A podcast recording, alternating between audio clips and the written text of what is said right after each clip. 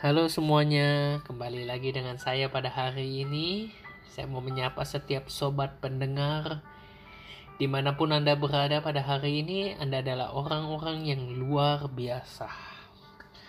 Oke, hari ini kita akan lebih ke arah Bible Study, pembelajaran Alkitab. Hari ini ada satu tema yang menarik yang lagi saya renungkan tentang kehidupan Daniel kalau kita baca di Daniel 2, Daniel itu sebenarnya dikenal sebagai kalau kita baca di uh, ayat 12, Daniel 2 ayat 12, maka raja menjadi sangat geram dan murka karena hal itu lalu diceritakannya lah untuk melenyapkan semua orang bijaksana di Babel.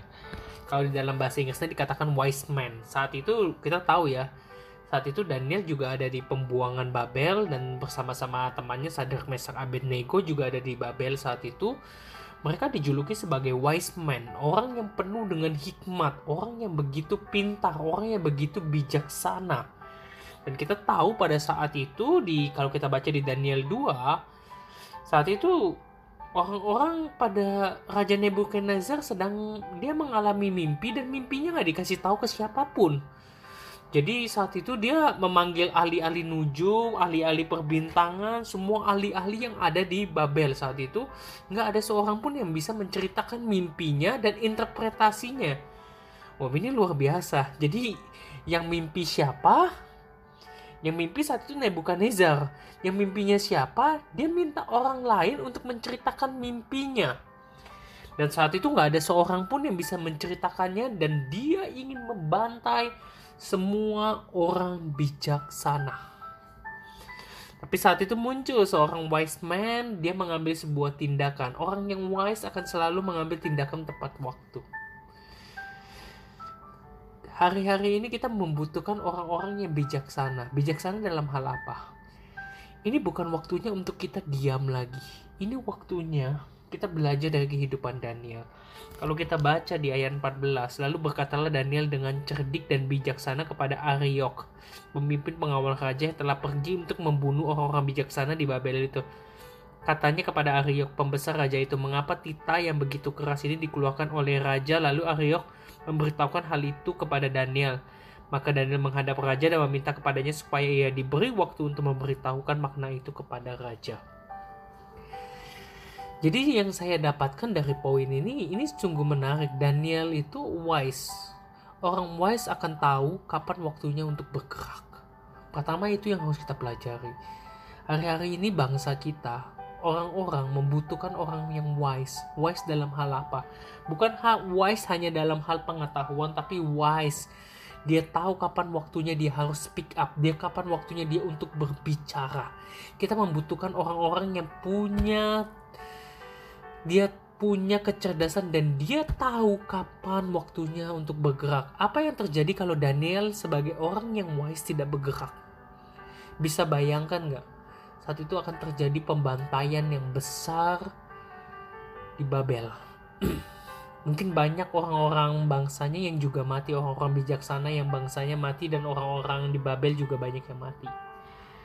Tapi dia dengan wise, makanya kita hari-hari ini kita perlu sebagai orang-orang yang bijaksana kita harus tahu kapan waktunya bergerak.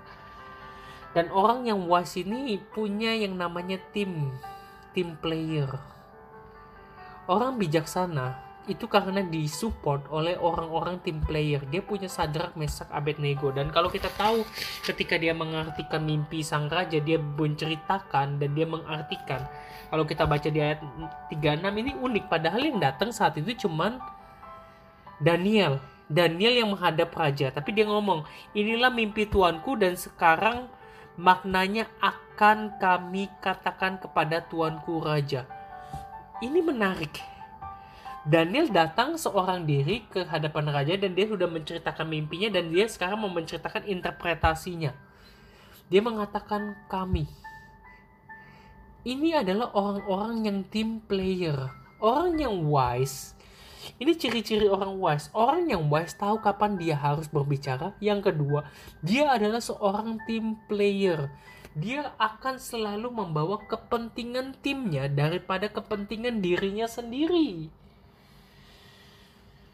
Jadi kita mau menjadi orang yang wise ya. Kita mau orang yang menjadi tahu kapan kita waktunya speak up dan kita tahu kapan kita membawa kepentingan bersama. Nah, jadi pertanyaannya bagaimana sih kita menjadi orang yang wise? Kalau kita baca di Amsal 10 ayat 31 dikatakan gini, mulut orang benar mengeluarkan hikmat. Jadi kita tahu ya, mulut orang benar mengeluarkan hikmat. Jadi hikmat itu identik dengan orang benar dan orang benar itu identik dengan apa sih maksudnya dari orang benar itu? Orang benar itu orang-orang yang takut akan Tuhan. Dan kita tahu di Amsal 1 ayat 7 dikatakan takut akan Tuhan adalah permulaan pengetahuan. Jadi gini, jangan sibuk bagaimana caranya untuk kita menjadi orang-orang yang pintar tapi sibuklah menjadi orang yang takut akan Tuhan. Jadi gini, kesibukan kita kita harusnya membuat diri kita menjadi di orang-orang yang menjadi orang yang takut akan Tuhan. Karena kalau saya boleh share, saya orang yang kerja di sekuler, saya kerja di bagian pendidikan, terkadang ada hal-hal yang saya nggak mengerti, dan saya mendapatkan pengetahuan itu dan saya bisa menceritakan kepada misalnya saya lagi bertemu dengan klien atau orang tua murid karena saya di dunia pendidikan saya bisa memberikan masukan-masukan kadang saya bisa memberikan solusi-solusi dan dari mana saya tahu? Mungkin orang berpikiran pendidikan saya begitu tinggi saya belajar ke mana-mana dan rajin membaca buku. Padahal kalau jawabannya enggak kadang-kala saya harus jujur saya enggak seperti itu dari mana saya belajar? Karena saya belajar dari cara yang saya kejar bukan kepintarannya, tapi bagaimana saya membuat hidup saya takut akan Tuhan. Dengan cara apa? Saya takut akan Tuhan dengan cara apa? Membaca firman. Mungkin gimana caranya? Apa hubungannya firman dengan jadi pintar? Mungkin tampaknya kita berpikiran tidak ada korelasinya tapi ini yang saya jalani dan saya percaya firman itu yang memberikan saya hikmat, kadang pengetahuan. Ada hal-hal solusi yang Tuhan berikan yang kadang nggak masuk akal dan saya nggak pernah tahu istilah-istilah tersebut tiba-tiba muncul. Karena apa? Karena firman. Firman itulah yang membuat kehidupan kita menjadi wise. Firman itulah yang membuat kita jadi pintar. Firman itulah yang membuat hidup kita kita menjadi tahu arah tujuan kita, kita menjadi kita menjadi orang yang memiliki pengetahuan karena apa? Firman. Saya terapkan hal ini bertahun-tahun. Ketika ada orang tanya mengobserv saya lagi sedang observasi anak, bagaimana saya tahu ciri-ciri perilaku perilaku saya di dunia ABK? Saya tahu uh, anak ini arahnya ke sini misalnya, permasalahannya ke sini saya kadang nggak tahu tapi saya tahu dari itu karena apa? Saya mengambil waktu untuk merenungkan firman dan firman itulah yang memberikan saya hikmat memberikan saya pengetahuan dan saya percaya.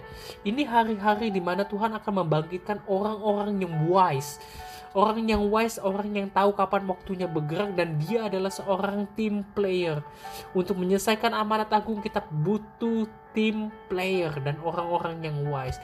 Dan saya berdoa biar melalui pembelajaran yang singkat ini setiap sobat pendengar boleh diberkati dan mendapatkan pengetahuan tentang orang-orang yang wise. Dan saya berdoa biar kita mendapatkan kepintaran seperti Daniel. Dengan cara apa? Merenungkan firman. Kita nggak bisa hanya berdoa untuk minta kepintaran Daniel tanpa kita merenungkan firman. Kita percaya kita akan menjadi orang-orang yang lebih cerdas daripada Daniel. Karena Tuhan akan membangkitkan orang-orang ini. Dan saya berdoa biar orang-orang seperti ini akan dibangkitkan atas bangsa ini. Tuhan memberkati. Haleluya.